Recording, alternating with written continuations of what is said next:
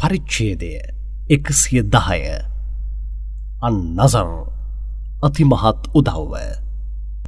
අසීමිත දයාව හා අසම සම අනුකම්පාවෙන්න්නතු අල්ලාගේ නාමයෙන්.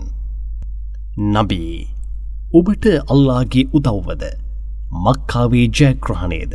ලැබී අල්ලාගේ ධර්මයහි ජනයා සමූහ සමූහයන් වශයෙන් ඇතුළුවීමද ඔබ දුටුවහොත්.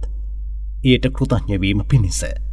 ඔබගේ දෙවියන්ව ප්‍රසංසා කර සුවිශුද්ධ කර ඔහුගේ වරප්‍රසාදයද සමාවද ඉල්ලා සිටිනු මැනව. නීත වශයෙන්ම ඔහු ප්‍රාර්ථනාවන් භාරගෙන සමාව ඉල්ලා සිටීමද භාරගන්නෙකු වශයෙන් සිටින්නේය.